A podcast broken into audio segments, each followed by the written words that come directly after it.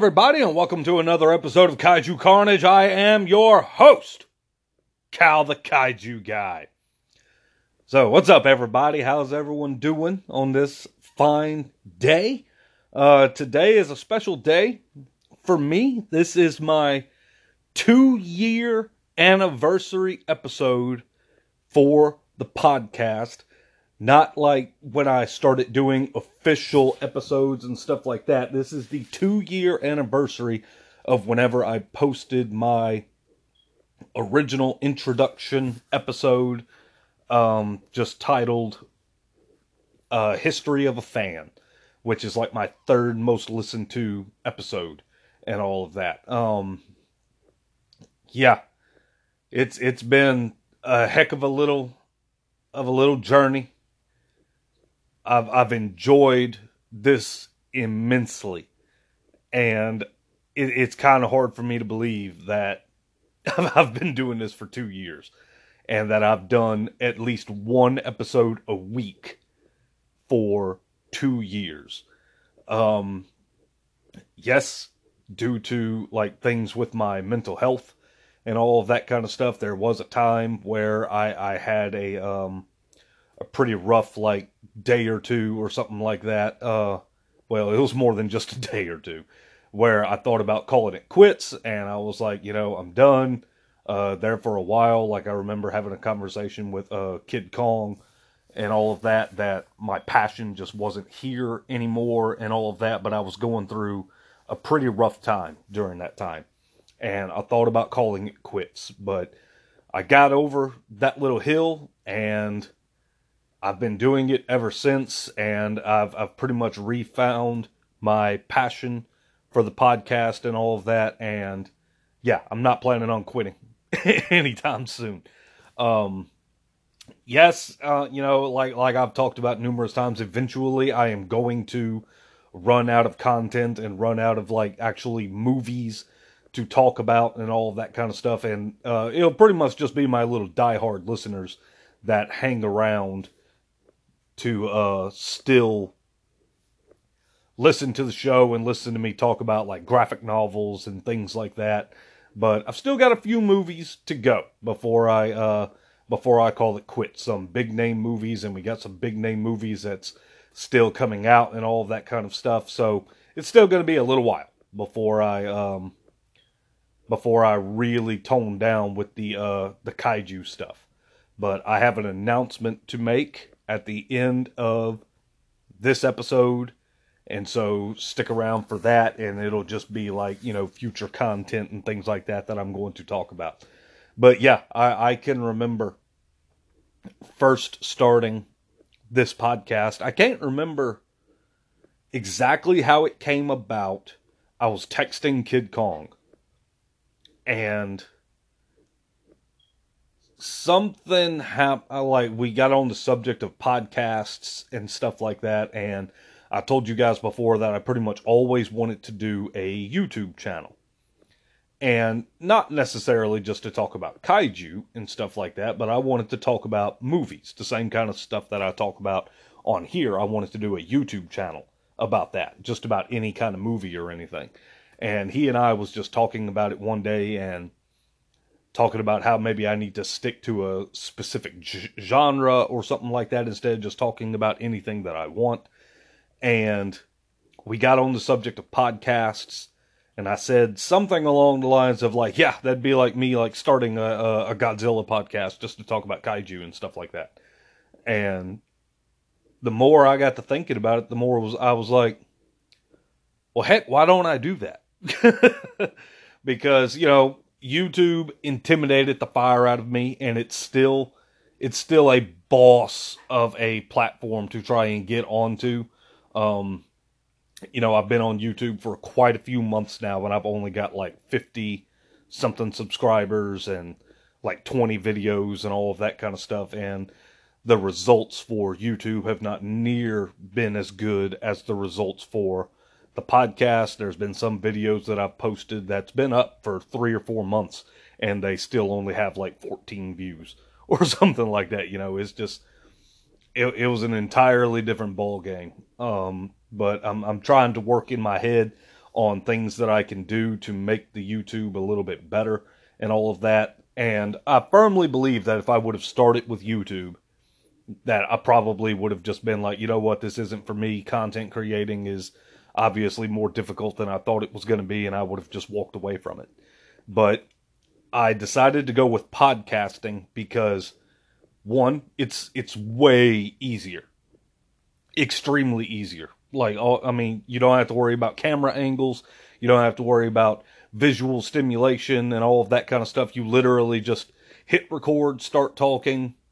If you want to edit anything out, edit it out, and then post, and boom, it's done. Simple as that. And so that's one reason why I went with podcasting, and then also just the more I went to looking at it, that with how popular podcasts were and that they were popping up left and right and all of that kind of stuff, I was like, oh well, you know, there is a big boom for podcasts right now. Um, you know, like it just it made sense for me to to start this, and it was just one of those things where it's like I'm very knowledgeable about this particular genre, so I love it. I love talking about it. Um, I don't get to find a whole lot of fans to talk about it with me. so I was like, well, if I can't find anybody to talk about it with me, I'll just simply record myself talking about it and boom, let anybody listen to it that want to listen to it. And if they want to start conversations, they can message me on any of my various social medias that I have. so yeah, that's uh pretty much what happened. I recorded my original introduction episode in my truck because um, I can't remember why, to be honest with you. I think it was in the evening time. And Emily was inside. She was doing this, she was doing that, and all that kind of stuff. I stepped outside to smoke because I do smoke cigarettes. And um, I stepped outside to smoke and I was sitting there trying to, I'd already come up with the name. I'd come up, like, I'd created my account and all of that kind of stuff. And I was just like, I just need to record, like, you know, and I'd been working on like what I was going to do. I'd worked on the concept of like doing the OGs of Kaiju Saga that I did and all of that stuff. But I didn't want to just jump into like, hey, everybody, here's this guy that nobody's ever heard of before, and I'm going to talk about King Kong. So I'm like, I, I feel like I need to do an introduction episode. And so while I was out there, I was just basically like, to heck with it. I'm going to go ahead and knock it out. So I just, you know, got in my truck so that um, I didn't have to come in and like tell Emily because she was doing things in the kitchen and the living room and she was going back and forth like, you know, into the bedroom and all of that. There wasn't really going to be a spot in the house where I could be like, uh, hey, I'm just going to hole up in here for like 20 minutes. So I just went out to the truck and, um, like, okay, let's do it. And I hit record and just started talking, gave everybody a basic idea what the podcast was going to be about. And now here we are, two years later. Two years later, with nearly 150 episodes, nearly 13,000 total listens, a Facebook page with 3,000 followers, a Godzilla Ultima fan page with uh, nearly 700 followers. My Instagram account, whenever I started this, um, I really only started messing with Instagram, like messing with it like kaiju wise and all of that, uh, about a year ago. Uh, I already had an Instagram account, but I created it years ago and just never really messed with it or anything like that. And so when I'm like, hey, I'm going to start using Instagram to uh, kind of promote the podcast and all that kind of stuff. And in the year that I've been doing that, I've pretty much gone, I went from, I had originally like 30 followers, and now I'm sitting at 300. So, and I've not done, I have not paid a dime for any kind of marketing or, you know, boosting or anything like that for the Instagram. It's just strictly me sharing things using hashtags and people being like, hey, I want to check that guy out. And so now I have a decent little following on Instagram and all of that. So that's pretty cool. And then eventually jump to uh, TikTok, which I've only been messing with TikTok for, you know, probably about six months or so. And I created it solely to mess with the kaiju stuff. So I literally created the TikTok and went from zero followers to I've got like a hundred or something like that, give or take. And uh, yeah, so this has definitely been a journey. Um, I've made some friends that has gone beyond just simply the kaiju stuff. Like I've become friends with them on my personal social media pages and all of that, and we like and comment on each other's like, oh, here's this movie I'm going to see this weekend and all that kind of stuff. You know, we just we've we've basically become legit friends and all of that. So yeah, this has been one heck of a journey. Very, very happy with the results. Very happy to be here. Not planning on going anywhere anytime soon. And yeah, just super, super thrilled and all of that. So, all right, guys, I know that was one heck of an intro, but, uh, you know, this is my two year anniversary celebratory episode and all of that kind of stuff. And as you guys know, I like to use Kong as landmark episodes because Kong is my favorite kaiju and all of that. And so today I am talking about one of the more popular entries in the King Kong franchise as well as just the kaiju genre in general. And I'm talking about the 2017 film Kong Skull Island. Now, whenever that film, whenever this film first like was starting to get buzz and all of that kind of stuff, I was excited like there is no tomorrow. I could not wait for it. I was that dude to where like every single interview, every single blog post, every single anything that was being posted in magazines, new posters, behind the scenes images and things like that, anything that was popping up. I was all about. I was jumping on it. I was reading reading it. I was looking at it and all that kind of stuff. I was super super excited for this movie because we had not gotten a Kong film since 2005 by the time this movie came out in 2017. And so yeah, I was very very happy. I was very very excited. Um I remember just like finding out little itty bitty things here and there about the film and all that. Like, hey, a new Kong movie's coming. Like, that's great. I'm very excited for this. And then I'm going to go into more detail with this later on. But, you know, oh, Universal's going to be doing it, and it's going to be a reboot of the franchise. And nope, never mind. It's going back to Warner Brothers because um, there's going to be a crossover with Godzilla we're going to get the biggest rematch of all time and all of that kind of stuff. Like everything about this movie leading up to it, I was super excited, super pumped. My friends get so sick and tired of listening to me talk about Kong and all of that. Like, I just, I was very, very excited. Went to go see it opening night, me and my brother. And um, I love this movie. I adore it. Yes, it is a little cheesy here and there. Yes, it does have some. There are some parts of the movie where I kind of scratch my head at and be like, "Yeah, that that's a little weird," or uh, "They could have done something uh, a little bit different with that," and all that kind of stuff. But overall, this is one of my favorite Kong movies. It's one of my favorite kaiju movies. I own it on DVD. I own it on Blu-ray. I own the digital version on my Vudu. Like you know, like I own, I own the novelization, I own the tie-in graphic novel that came out with it. I own numerous Kong figures from this movie and all of that kind of stuff. Like I, I've got a lot of merchandise and things like that concerning this film. And yeah. So, all right, guys, uh, let's uh, I've rambled on for a little over 15 minutes now, so let's go ahead and cut to the chase and start talking about Kong Skull Island. Now, this film's got a history. Like, it, it had many different writers, it had lots of different concepts and things like that. Um, went through numerous changes before it eventually settled on what we actually got. Now, originally, whenever this film was going to be done by Universal. it was originally pitched as a 2005 sequel, and it was pitched by Peter Jackson. And it was going to be a sequel to his film that was uh, done in 2005.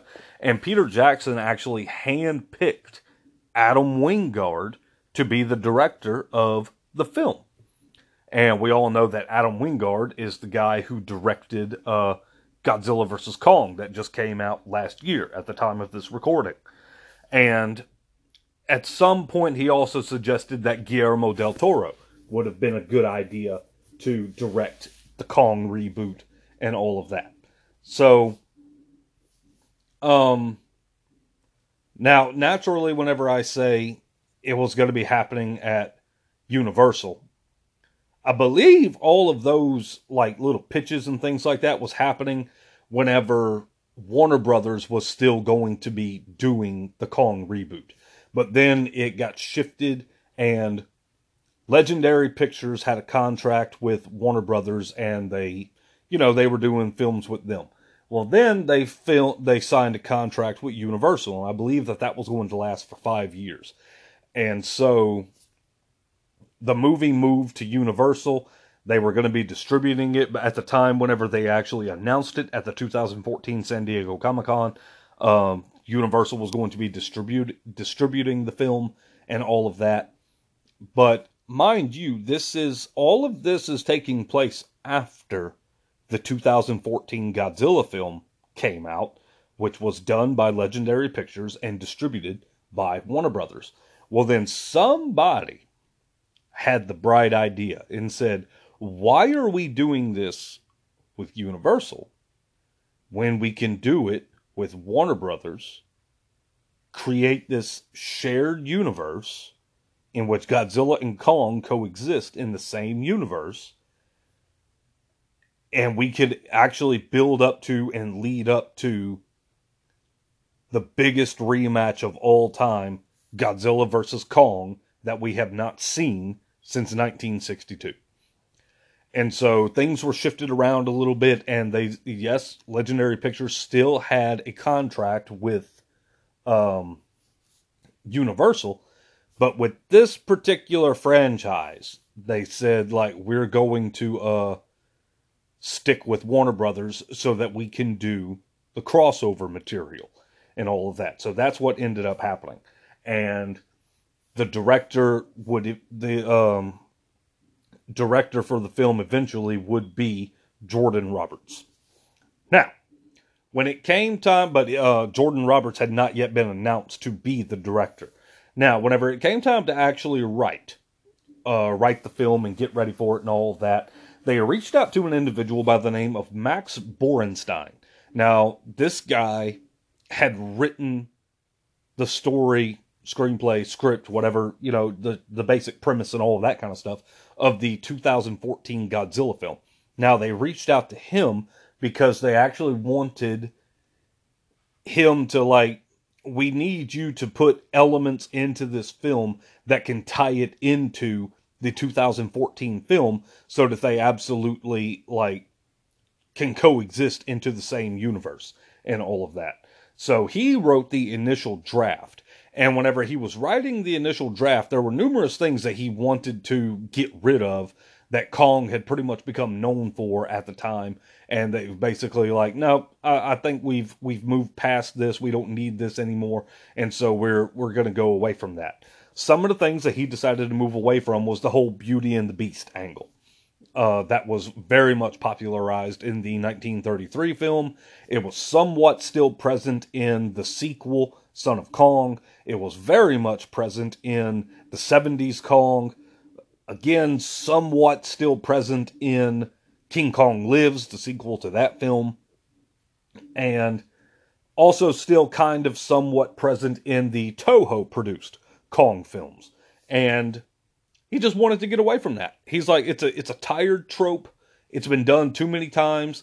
It's way too synonymous with Kong and the Beauty and the Beast, the girl, and all that kind of stuff. Like he he just wanted to get away from that.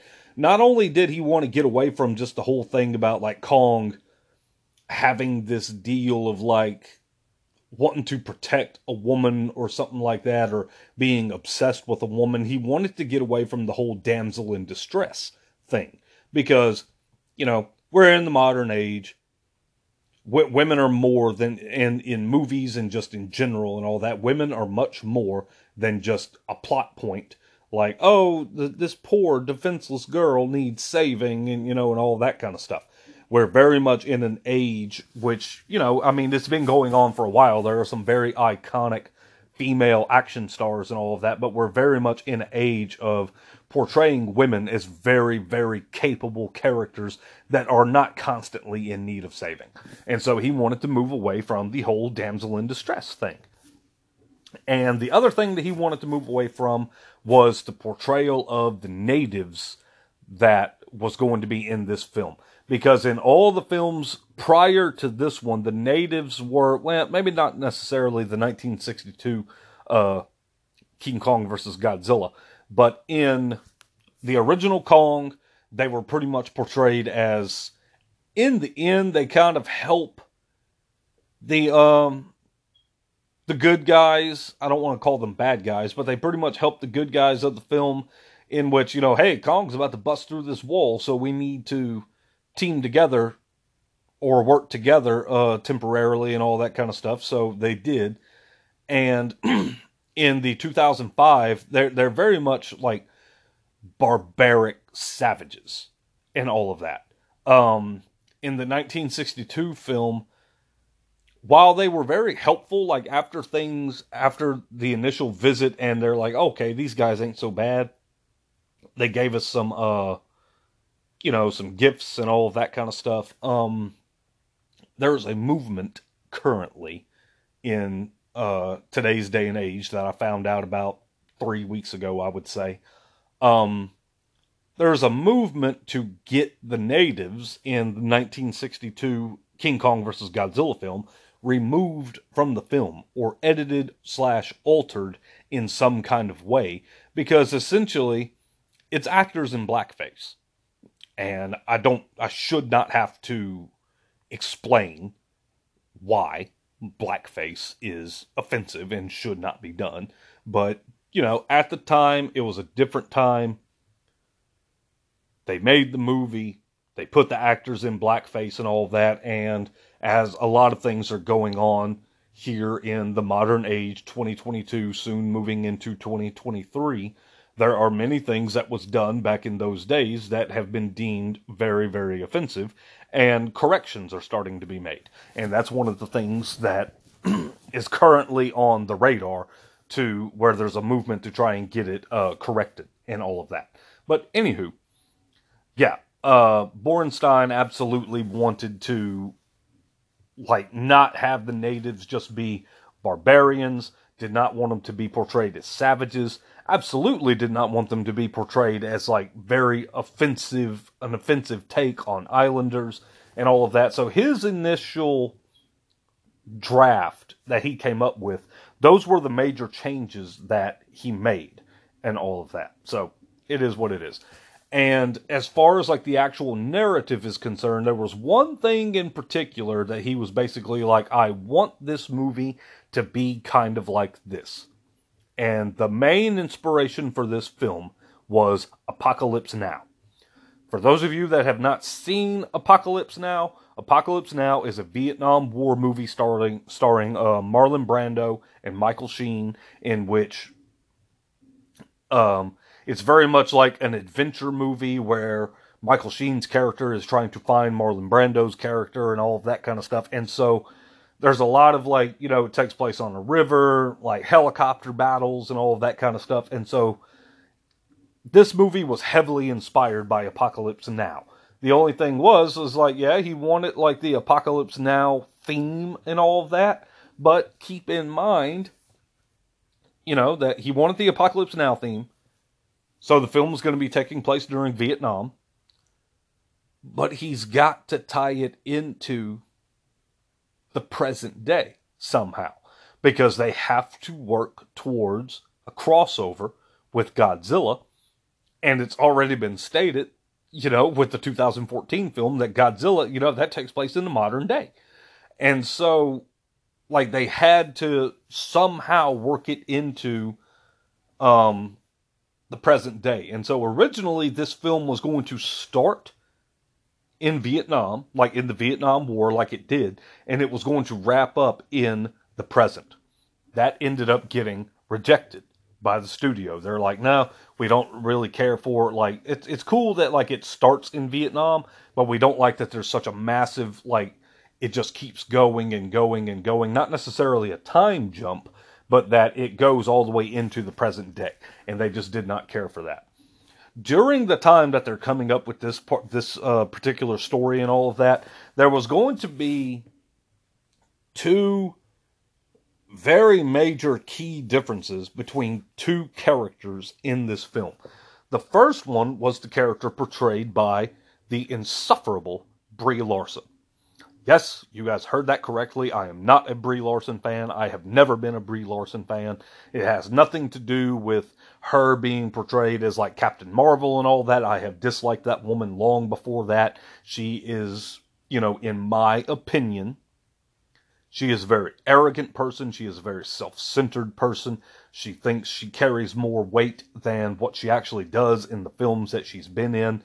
Um, one thing in particular that really ticked me off that she said that I mean I already wasn't very fond of her, but then whenever she got cast as Captain Marvel and and all of that stuff and like oh my Captain Marvel movie is coming out and all of that kind of and she did an interview where it's like you know, finally, like, there's going to be a superhero that little girls are going to be able to look up to. And the fact that I'm portraying this character is such a great honor that little girls are going to be able to look up to me. And the whole time she's sitting there talking about it and all that, I'm like, did you just completely skip the Wonder Woman movie that came out a good while before your Captain Marvel movie? Like, you're, you're not all that in a bag of chips, lady. But yeah, um, I'm, I'm not a fan of her. She's, um, easily one of the down points of this movie for me. Now, if you are a fan of Brie Larson, more power to you. Everyone's entitled to their opinions, but just keep in mind, I, I just I do not like that woman. I don't, and I don't ever see myself liking that woman. But anywho, her character in this film um, was pretty different originally. You know, in this movie, which the whole reason that she signed on to the film was because she liked the idea that she wasn't going to be playing a damsel in distress. It was 100% like she's very capable on her own, which I have no problem with that type of character generalization. I just really wish they had found a different actress to portray it. But anywho, that's why she signed on. But in the original draft, she was supposed to be like beaten down and broken by the time she shows up for the first time in the movie. Like, she had seen too much war, she had taken too many photographs of war, she didn't believe in anything. She was very much just like, whatever. And whenever they're going to Skull Island, yes, it very much was a like, oh, we're gonna you know, kind of like how it was in this movie. She's like, they're hiding something. At the end of the day, she is a journalist, she is a photographer. And so she's like, I'm definitely to see what's going on. And when she gets there and sees Kong, she experiences somewhat of a reawakening. And it's one of those things to, to where, like, not everything in the world is all bad. Because she does develop a relationship with Kong in the movie, other than Kong, like, stomping on people or uh, slamming his fist on the people and all that. She is the only, her character is the only person that Kong actually allows to touch him. Like she makes actual contact with him and he was okay with it. Everyone else that he touches, he either stomps on them or he punches them into the ground. Like, you know, that's just all it is to it. So, like, a little bit of her like regaining faith in life and humanity and all that is still somewhat present by her seeing Kong for the first time and just her experiences with Kong throughout this film. Now, the other major change was going to be Tom Hiddleston. Now, everyone knows that in this film, Tom Hiddleston is he's a tracker. He holds no allegiance to anyone or anything like that. Um, in the novelization to the film, it actually there's a lot of extra things in the novelization that was going to be in this movie, but they cut it for budget reasons and time constraints and all of that kind of stuff. But it is explained that the reason he is the way that he is is because there was a failed mission in which he could not save some people from a sniper. And so he's just kind of ticked off at the world at this point. You know, just one of those things to where, like, I failed these people and I'm upset with myself because of it. But originally, he was going to play a character that wanted to go to Skull Island to lead a rescue mission to try and find his brother. And not only to find his brother, but to find something that was kind of called like some kind of serum or some kind of medicine or something like that that had something to do with the Titans that could c- cure all illnesses. And that was his driving point to go to Skull Island. It was not like it was in the final movie where he was sought out and like, hey, we need you to come to Skull Island with us so that you can help us survive. Whenever he found out that there was an expedition going to Skull Island, he pretty much went to them and was like, I'm coming with you. And so that was pretty much the uh, the two major differences between uh, some of those characters. Now, I told you guys just a little while ago that the whole thing in Vietnam and beginning in Vietnam, ending in the present day, it got rejected.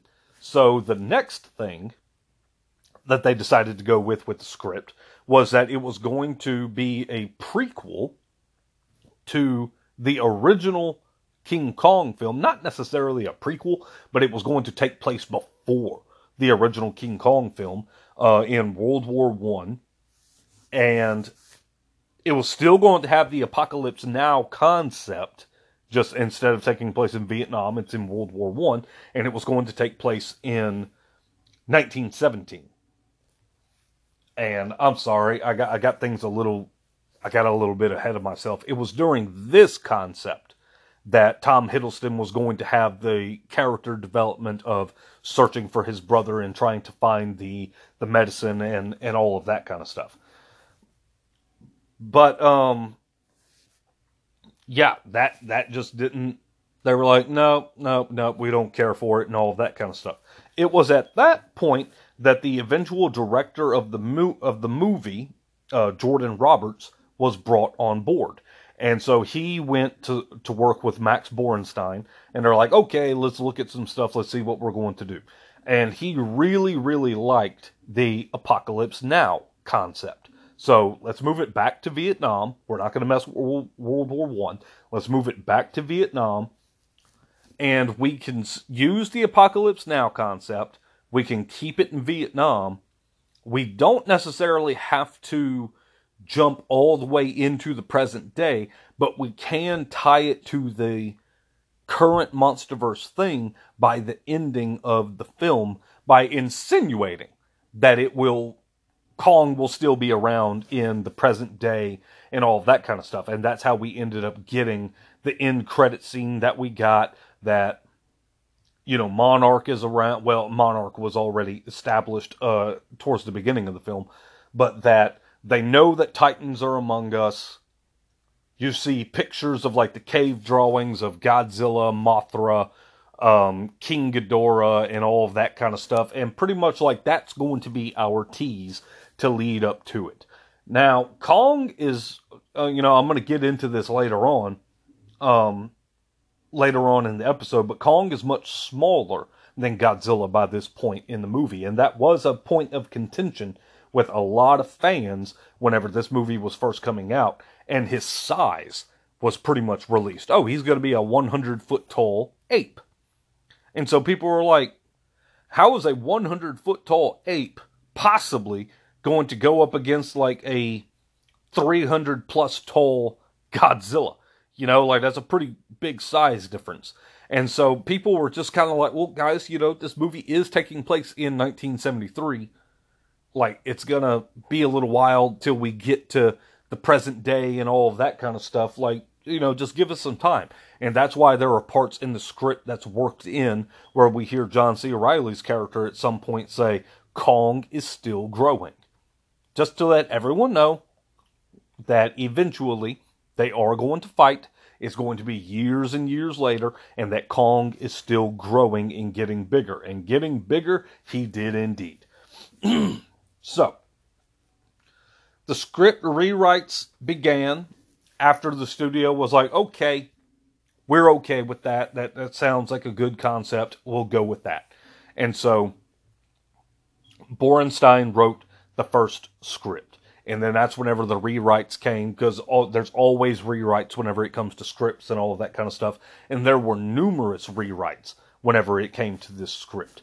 And after everything was done, again, to keep it tied into um, the MonsterVerse so that it can work together uh, to tie in with the Godzilla film and all of that kind of stuff. Um, I'm sorry, I lost my place. um, they did a final pass on the script to make sure everything was good and like okay, we're not creating any plot holes or anything like that. And after doing that final pass on the script to basically be like, okay, we're good, we're good to go. When it came time, like, okay, well, who's going to get writing credits for this? They gave credit to every single person that had written any of the scripts. Borenstein, Roberts, all the other people that did rewrites and added this and added that, and because they said the end result was like this thing that had multiple hands in it, we cannot credit just one person for writing this. And I thought that that was very, very cool that they did that. Like I, I was very, I like uh, that's, yeah, like to give credit to every single person and all of that kind of that's just that's really awesome. So we have our story. We're good to go. So now it's time to move on to casting. Now, originally, there was a different person in talks to play Packard before Samuel L. Jackson. And I'm curious to see how this would have worked out or how it would have came about or anything because I'm very very pleased that we got Samuel L. Jackson. I'm a big fan of Samuel L. Jackson. I've never seen the man have a bad performance and all of that kind of stuff. So he was obviously very, very good with um, playing Packard. But the original actor that they had in mind to play Packard was J.K. Simmons. Like that, I think that that would have been very, very interesting.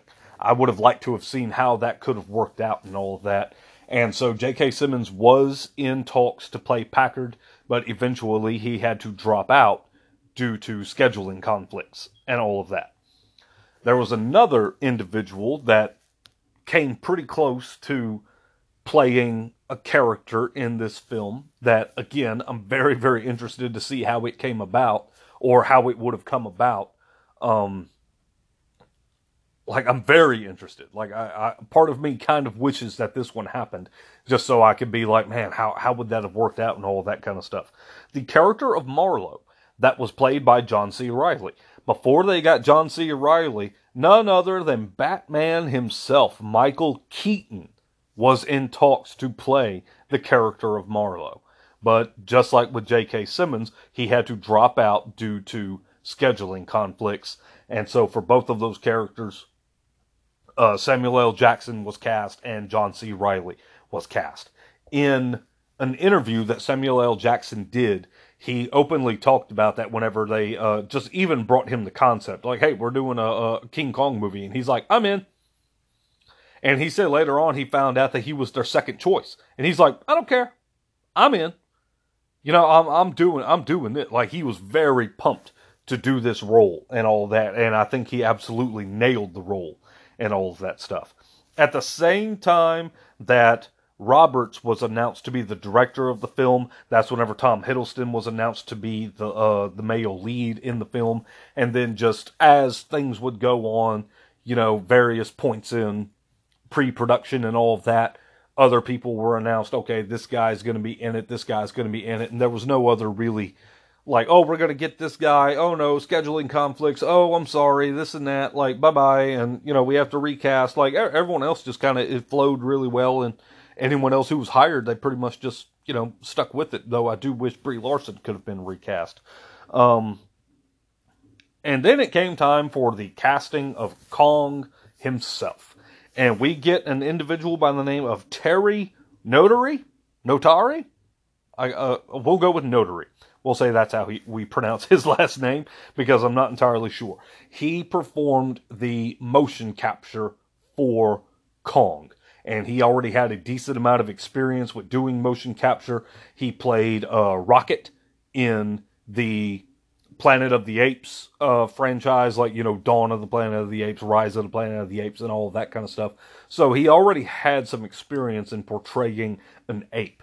And I've heard, I heard this years ago, that he's actually friends with Andy Serkis because obviously Andy Serkis played Caesar, uh, the motion capture for Caesar in the Planet of the Apes films. And whenever Terry was uh he got the role for Kong, he actually felt bad and went to Serkis because Andy Serkis did the motion capture for King Kong in the 2005 Peter Jackson film.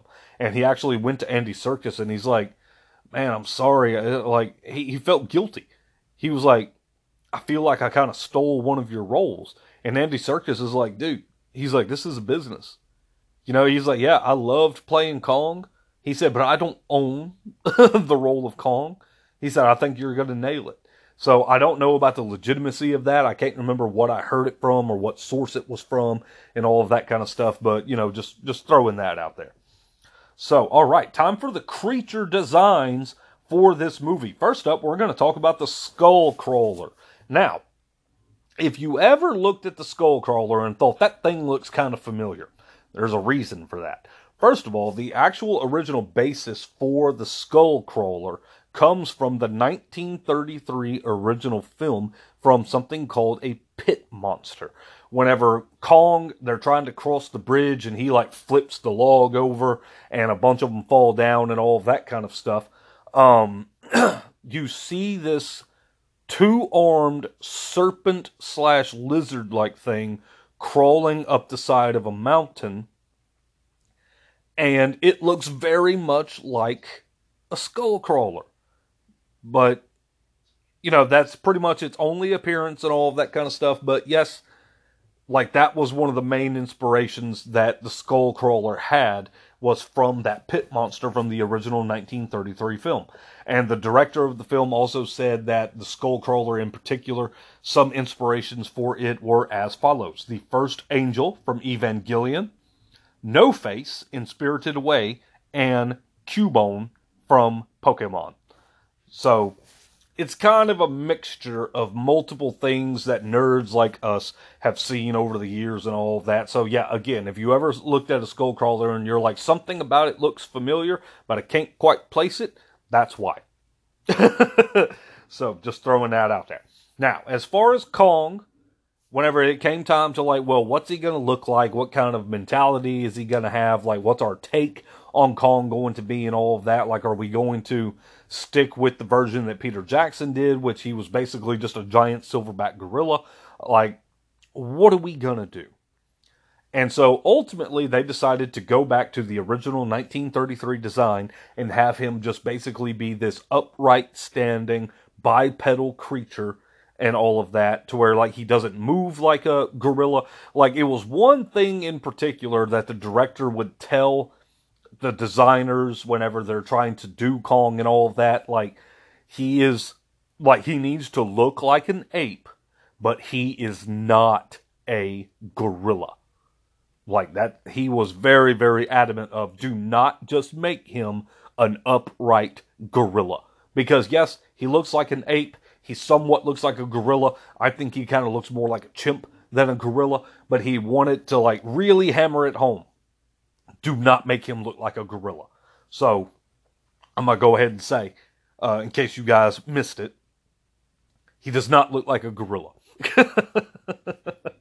but yeah, so they decided to make him upright, be bipedal, not really move or act like an uh, a general ape, like walking on all fours or anything like that. He pretty much stays on just his hind legs throughout the entire film, other than a few times where, you know, like he's fighting and stuff like that. Uh, there is a scene whenever he first shows up and he's fighting the choppers, like he takes off running and he has very much like a human run. Like, you see the way he's running, and it's like, no, that's just a big guy that's like, you know, he's running about the same kind of way that, uh, a human would run and all of that kind of stuff, which was undone in 2021 with uh, Godzilla versus Kong, where after he gets brought to the Arctic and they go down into the Hollow Earth, they have him moving like a you know traditional ape and running on all fours like an ape and all of that kind of stuff. So the whole idea that they went with with this film was kind of undone by Mr. Wingard in Godzilla versus Kong, which I'm not going to get into that. You guys have heard enough of my complaints about the lame brain decisions that I believe Mr. Wingard made concerning Kong and all of that, which again, if I ever meet the guy face to face, I would absolutely love to have a conversation with him about some of the decisions that he made. Not really in an accusation type kind of way, but just like I want to pick his brain. I want to sit there and be like, why did you do what you did? Like, you know, like I just, I just want to talk to the guy. That, that's it. You know, I'll be respectful. Uh, so, if anybody knows Mr. Wingard or Mr. Wingard, if you ever listen to uh, this podcast, I would love to talk to you. Like just just throwing that out there. It'll be civil, I swear. But anywho, um, also one of the main inspirations for this film was the animated film Princess Mononoke. A lot of the creature designs and all of that kind of stuff, and the way the creatures interacted in their environment and all that kind of stuff in Princess Mononoke very much inspired the way a lot of the creatures act in this film as well as their overall designs. now, the film comes out. It was it got pretty decent reviews. It currently sits at a 69% approval rating for critics, and it sits at a uh, I'm sorry, a 75% uh, approval rating for critics and a 69% approval rating for the audience score and all of that on Vudu. Out of five stars, it has a, a general, you know, like average of 4.34 uh, out of five. So it was very well received. Like, you know, like uh, there, there was multiple people that were happy with it. Overall legacy, I've heard multiple people, even after we have, you know, Godzilla, this film, King of the Monsters, and then Godzilla vs. Kong. There are many people out there that I have talked with either in person or seen online that they still say Kong Skull Island is the best film of the franchise so far. And if I'm talking strictly about how the movie was made and narrative enjoyability, getting a decent amount of kaiju action and all of that. I'm not going to lie, I would say that Kong is this one, Kong Skull Island, is the best out of the franchise. Like, that's just my personal opinion. My favorite out of the franchise is Godzilla vs. Kong, just, you know, for nostalgia reasons and all of that. But, um, yeah, the film ended up grossing 566 million at the worldwide box office. It had a few tie-ins and stuff like that. Um, there was a four-issue graphic novel, which I have the single issues, but not the collected version. And unfortunately, I did not jump on the collected version fast enough, and it has now become a collector's item. And to get the trade paperback graphic novel version of that story, you're going to pay pretty high dollar for it. But I do have the four single issues for this, and it's called Skull Island: The Birth of Kong, and it serves as a prequel slash sequel to this film. There was also a novelization of the film that was written by Tim Lebbon, who is one of my favorite like sci-fi, um, horror authors and all of that kind of stuff. I have multiple books uh, that's done by him. He's done a number of uh, the Alien and Predator um, novels and stuff like that. I'm a big fan of that guy, so I was pretty happy to see that he was going to be helming the novelization to this film. And there's a number of differences in the novelization to this film. I'm not going to jump into all of them. One day I'll probably just do an episode strictly on the novelization to this film because there are so many differences and all of that kind of stuff. But uh, yeah, uh, so it was very well received.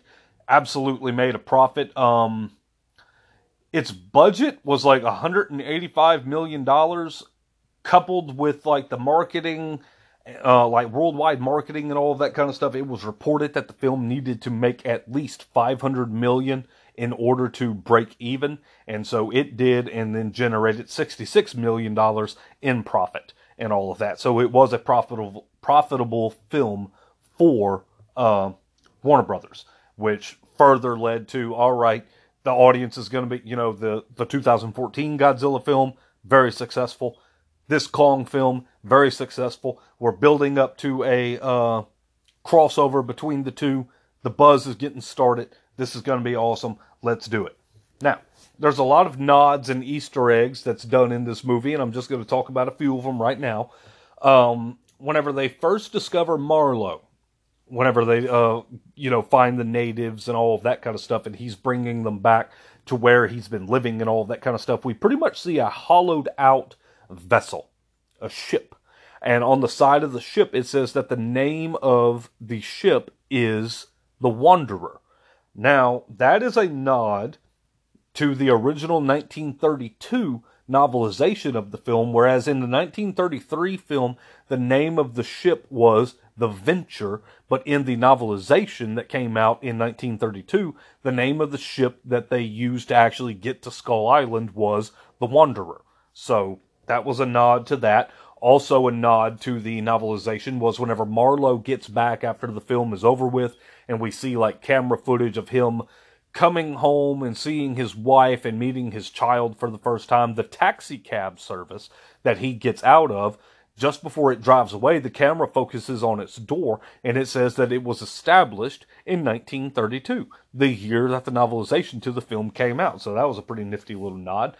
The octopus scene whenever we see Kong after his initial big battle with the helicopters, and um, Chapman encounters him and he's scared and he hides from him, and like Kong is like poking and prodding at himself and like looking at his wounds and all that kind of stuff. As he's getting a drink, he sees something in the water, reaches out, it's a giant tentacle. He's sitting there having a big battle with it and all that kind of stuff, and he ends up killing it. Obviously, this is a nod to the 1962 King Kong vs. Godzilla film, in which he his first appearance he fights a giant octopus. Also, the director of the film has stated that there were various Korean films that he tried to work in that wasn't necessarily an inspiration for the film, but he wanted to do little nods towards them. The Korean film Old Boy, there is a scene where he eats, the main character eats a live octopus, and there's a scene where he's basically just sitting there blank staring away while he's like eating the octopus and the tentacles are like twitching and like going all over his face and all of that. And there's a nod to that whenever after Kong like eats part of the uh octopus and the tentacles are in his mouth and they're like twitching around and going all over his face and all of that kind of stuff that's a nod to old boy. We have a scene, a line in particular, from Samuel L. Jackson that anybody who was a Samuel L. Jackson fan immediately caught the moment that it happened. Just as they're fixing to take off in the choppers to fly through the storm to get to Skull Island, he says, Hold on to your butts, which is very obviously a nod to one of his most famous lines he's ever uttered from the 1993 film Jurassic Park. And the last little bit that I'm going to share as far as like nods and Easter eggs, this was the first American made Kong film that was made that did not have Kong dying at the end of the film. Because he died at the end of the original 1933 film, he died at the end of the 70s film, he died at the end of the 80s film. And the um two Toho films that they did, he ended up living, but they were not American made. So, yes, this was the first American made. Oh, and the 2005 Peter Jackson film. He died, obviously. Unless you play, you get the alternate ending in the 2005 video game adaptation of the film. There is a way that you can make Kong live at the end of that video game. But yes, this was the first American made film in which Kong does not die at the end of the film, and they kept that going with uh, 2021's Godzilla vs. Kong. Speaking of Godzilla vs. Kong, I, whenever they first announced that they were moving this film from Universal back to Warner Brothers, they didn't say anything specifically about doing Godzilla vs. Kong in the future. And whenever it got announced that no, Warner Brothers was still going to helm this particular project, I immediately looked at my brother and said, dude, they're gearing up for the rematch. Like, that's why it's sticking with Warner Brothers. Like, they're going to do the rematch eventually. And so, yes, it did get announced. We are going to be leading to the rematch and all of that kind of stuff. And I remember whenever they announced it that it was happening, the film was way into the future. I believe at the time. They were saying 2020 or 2021, but this was like 2015, 2016 that they made that announcement. And so I had been waiting for Godzilla versus Kong for years and years and years and then like oh yeah we're finally doing it but it's going to be four year four or five years from now. And i was like ah! You know but i was still super pumped very very happy. I was happy that i uh that i called it and all that kind of stuff. So yeah uh and obviously i was not um disappointed with godzilla vs. kong and um mr roberts who is the director of this film has stated more than once that he would love to revisit this franchise and that he wants to actually do a monster comedy film of Marlowe and Gunpei, I believe uh, was his name, the Japanese soldier that also crash landed on Skull Island at the beginning and uh, and all of that. He wants to do like a buddy movie with those two characters, like in their younger days, while they're on Skull Island, like, you know, talking about like how they first encounter a lot of the monsters, their interactions with Kong, their interactions with the skull crawlers, meeting the natives and all of that kind of stuff. He has stated numerous times that he would love to do a comedy film on their early days of Skull Island. And I like that that would just be amazing. But yeah, all right, guys, that pretty much does it for Kong Skull Island. So, two years. Man, it's been a heck of a ride. So, all right, guys, um, gonna go ahead and make a couple of announcements real quick. First announcement that I'm going to do is next week, a week from today. Uh, I told you guys it's been a while since I've done like a Godzilla film, so I'm to do one now. Uh, I'm going to be jumping back to the Heisei era, and I'm going to be doing one of the fan favorites of that era Godzilla versus Mothra The Battle for Earth. It's one of my favorites. I can't wait to do it. I can't wait to rewatch it and talk about it and all of that kind of stuff. I'm very much looking forward to it, so I hope you guys are looking forward to it. And also, I would like to say that uh, moving forward, I know I had talked about doing this before, but I haven't really done it um, lately. Yes, I've been on a Power Rangers kick lately. That is, you know, because of Jason David Frank passing away, and I've done some Power Rangers content and stuff like that. I'm really going to be branching out to try and increase the longevity of this podcast and talk about things like Ultraman more and Kamen Rider, Mobile Suit Gundam, Evangelion, and more Power Rangers stuff and all that, just so I can try and help the podcast move forward a little bit. So expect more of that in the future. So, all right, guys, check me out on all of my social medias. On Facebook, I'm Kaiju Carnage, a Godzilla slash King Kong podcast. I have a Godzilla Ultima fan page. And on TikTok, Instagram, Twitter, and YouTube, I am Cal, the Kaiju guy. Thank you guys for two years. Thank you guys for nearly 13,000 listens. You guys are the best. Here's to many more years to come of me doing this podcast and all of that. So, again, Godzilla vs. Mothra, the battle for Earth next week. We'll catch y'all next time. This is Cal the Kaiju Guy signing out.